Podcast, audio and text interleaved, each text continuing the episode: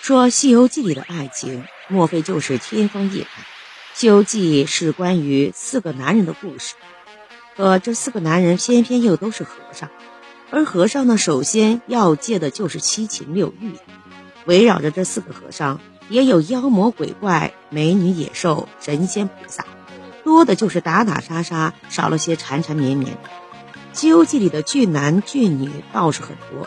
不过，俊男就是唐僧，美女都是妖怪。妖怪美女看上唐僧，便急急的要和他成亲上床，为的就是求唐僧的元阳，日后长生不老，看不到爱情。可是啊，书中有一对夫妇，刘全和李翠莲，却是个例外。刘全和李翠莲，他们是凡人，并且。在《西游记》里，凡人不算很多，远远小于妖怪和神仙的数。而他们两个的出场，还得归功于那一场渔樵问答，以及因渔樵问答而产生的连锁反应。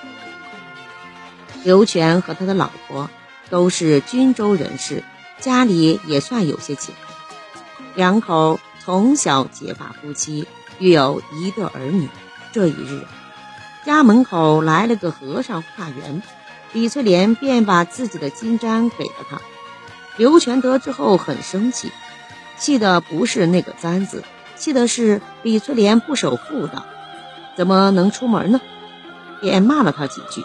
谁知道这个李翠莲呢，气性太大了，就拿一个白绫把自己给勒死了。这个时候啊，唐王八招贤法。招人进瓜果到阴司去，刘全就报名了。之后啊，刘全就把南瓜送给了阎王爷，并说明自己的籍贯，还说愿以死献瓜的原因。他说呀，小人是均州城民籍，因为妻子死了，撇下了儿女无人照看，小人情愿舍家弃子，捐躯报报国。特与我王进贡瓜果，这段话偏不大合乎逻辑。舍家弃子的原因是妻子死了，儿女无人看管。按说，儿女无人看管，正需要刘全看管呀。阎王何等精明，便把刘全的老婆李翠莲的魂给招了回来，与刘全相会。幸运的是，李翠莲。还未被发到投胎去，不幸的是啊，李翠莲已经死了三个月，尸首无存，肉之不存，灵将复焉。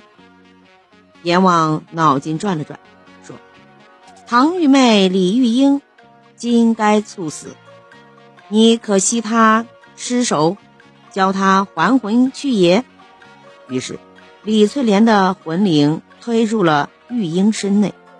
刘全的魂灵推入了金庭关内，二人双双还阳。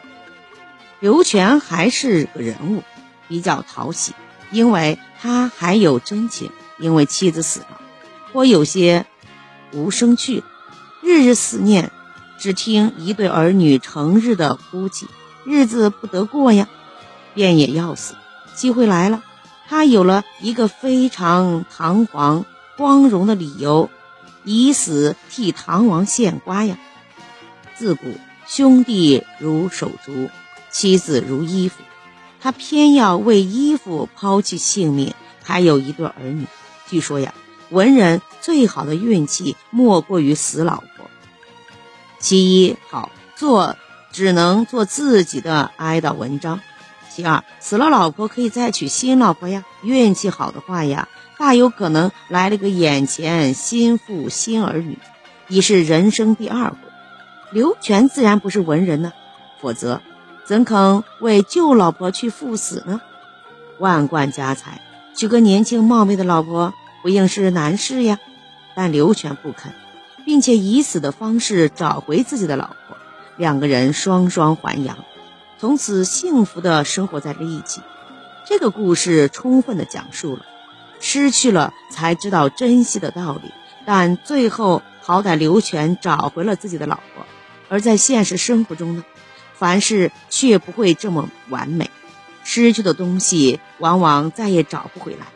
因此，学会珍惜是很重要也非常必要的事情。